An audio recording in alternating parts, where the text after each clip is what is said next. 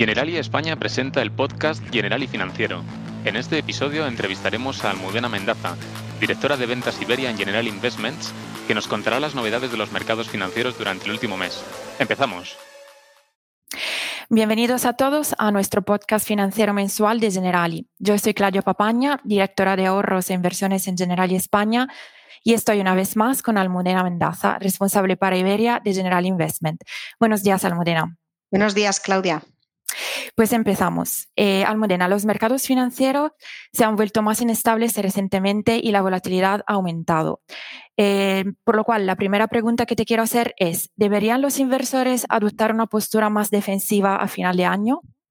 Pues bueno, Claudia, la verdad es que si recuerdas nuestro último podcast eh, después del verano, habíamos recomendado ya tener una postura de inversión un poquito más cautelosa, dada la acumulación de riesgo que, veíamos en los mercados, ¿no? Con un aumento, por un lado, de los rendimientos en la renta fija y con un retroceso de los mercados bursátiles aparte de una postura algo menos moderada también de los bancos centrales, que si recordáis, comentamos que iban a empezar a anunciar una retirada de estímulos, aunque paulatina. Sí que hemos asistido también a eventos, ¿no? como por ejemplo la crisis de Evergrande, la mayor empresa inmobiliaria china. En este sentido, pues no creemos que una posible quiebra de una empresa como esta suponga un riesgo de economía al gigante asiático, que tendría grandes implicaciones. Pero ya que los responsables políticos chinos van a hacer todo lo posible para evitar la caída del mercado inmobiliario, sí que pensamos que aún así está claro que una situación como esta podría, de alguna manera, ralentizar el crecimiento de, de este país. Y este factor siempre hay que tenerlo en cuenta en mercados financieros. Lo realmente mm, importante, yo creo que de esta primera pregunta y que podría mantenernos despiertos por la noche, es la persistencia de las interrupciones en la cadena de suministros global y el aumento de los precios en algunas materias primas, que está siendo realmente interesante. Pues sí, es realmente interesante. Así que, por favor, Almudena, cuéntanos más qué está pasando exactamente allí. Pues mira, los problemas en la cadena de suministros no se están resolviendo tan rápido como los bancos centrales pues pretendían, ¿no? Esto se refleja no solo en los precios, sino también en las encuestas comerciales que se hacen sobre inventarios, pedidos sin completar, atrasos en las fábricas, etcétera. En cuanto a los precios de las materias primas que todos estamos viendo prácticamente a diario en, prensa, pues existen factores temporales que no somos conscientes, pero que tienen mucha implicación. Por ejemplo, eh, una cosa que ha contribuido al repunte en el precio de la energía es que este año ha habido muy poco viento en, Europa y eso eh, tiene implicaciones también en los precios de la electricidad. También están en juego fuerzas más estructurales y geopolíticas que parece que se nos escapan, pero que están muy presentes. Por ejemplo, la menor dependencia de China del carbón, distribución del gas natural ruso. De manera más general, las políticas de cambio climático que también estamos viendo se están favoreciendo, pues eh, suponen una transición de combustibles fósiles a energías renovables y esto requiere grandes inversiones por parte de instituciones y de empresas. Esto puede provocar el famoso desequilibrio entre oferta y demanda en el sector energético a corto plazo y de ahí el riesgo de una presión de precios constante. Aún así, merece la pena destacar que incluso después de este reciente aumento que estamos experimentando, los índices de precios de la energía están muy lejos del pico de 2008. Así que, moderación. Qué interesante, Almudena. Para que nuestros oyentes lo comprendan eh, todavía mejor, ¿por qué el aumento de los precios de las materias primas es tan tóxico para la economía y los mercados? Históricamente, un aumento repentino en los precios de las materias primas y en particular en una crisis en el lado de, de, la oferta, pues ha demostrado ser bastante desestabilizador para la economía y los mercados financieros.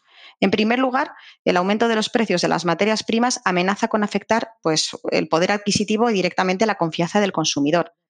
Es preocupante pues, ver que, que después de la pandemia, a pesar de la fuente creación de empleos, de los aumentos salariales, los ahorros masivos que se han generado durante, durante, esta, durante esta temporada, pues vemos que las encuestas de consumidores nos indican que no están dispuestos ni a comprar automóviles, ni casas, ni otros bienes duraderos. No se sienten confiados. Así que estos están empezando a afectar a un tema crucial, que es la recuperación del consumo. En segundo lugar, las limitaciones en la oferta y el aumento de los precios de las materias primas dificultan la vida de los bancos centrales, que ya sabéis que es clave tienen que enfrentarse a repuntes de inflación y, por tanto, adaptar medidas para controlar dichos repuntes, lo que podía ralentizar el ansiado crecimiento del consumo y la recuperación económica. Gracias, Almudena.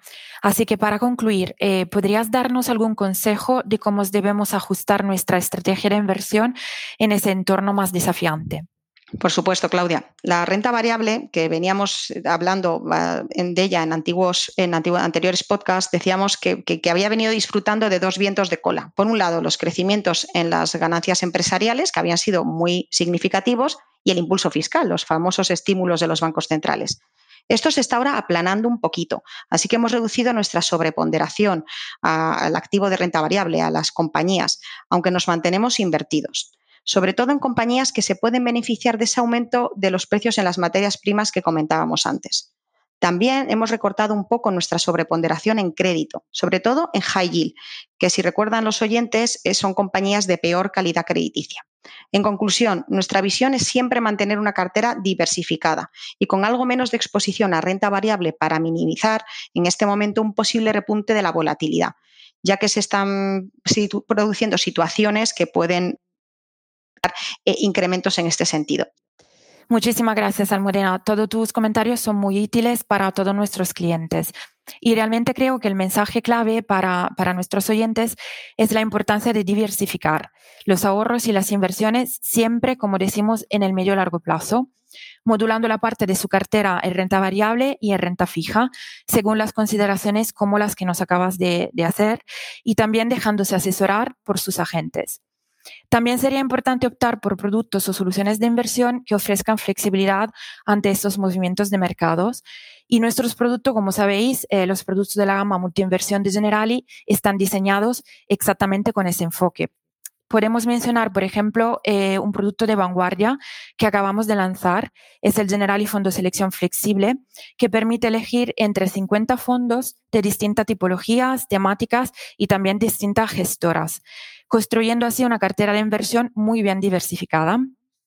Y también tenemos otro producto estrella, el Generali Multiinversión Fácil, que ofrece tres fondos en función del perfil eh, de riesgo del cliente, conservador, moderado y decidido. Y cada fondo invierte eh, a su vez en una selección de los mejores fondos a nivel mundial en cada momento según las evoluciones de los mercados. Así que nuestros clientes pueden realmente disfrutar de una cartera diversificada y despreocuparse a la vez frente a los imprevistos de los mercados como los que nos acabas de comentar. Por mi parte, también eso es todo. Eh, agradecerte muchísimo de nuevo, Almudena, así como a nuestros oyentes por estar con nosotros. Estoy segura que eh, todas estas consideraciones han sido muy interesantes eh, para todas las personas que quieran invertir o ahorrar con Generali. Así que yo simplemente me despido. Soy Claudio Papaña, este es el podcast financiero de Generali España y hasta la próxima. Muchas gracias. Hasta la próxima, gracias a vosotros.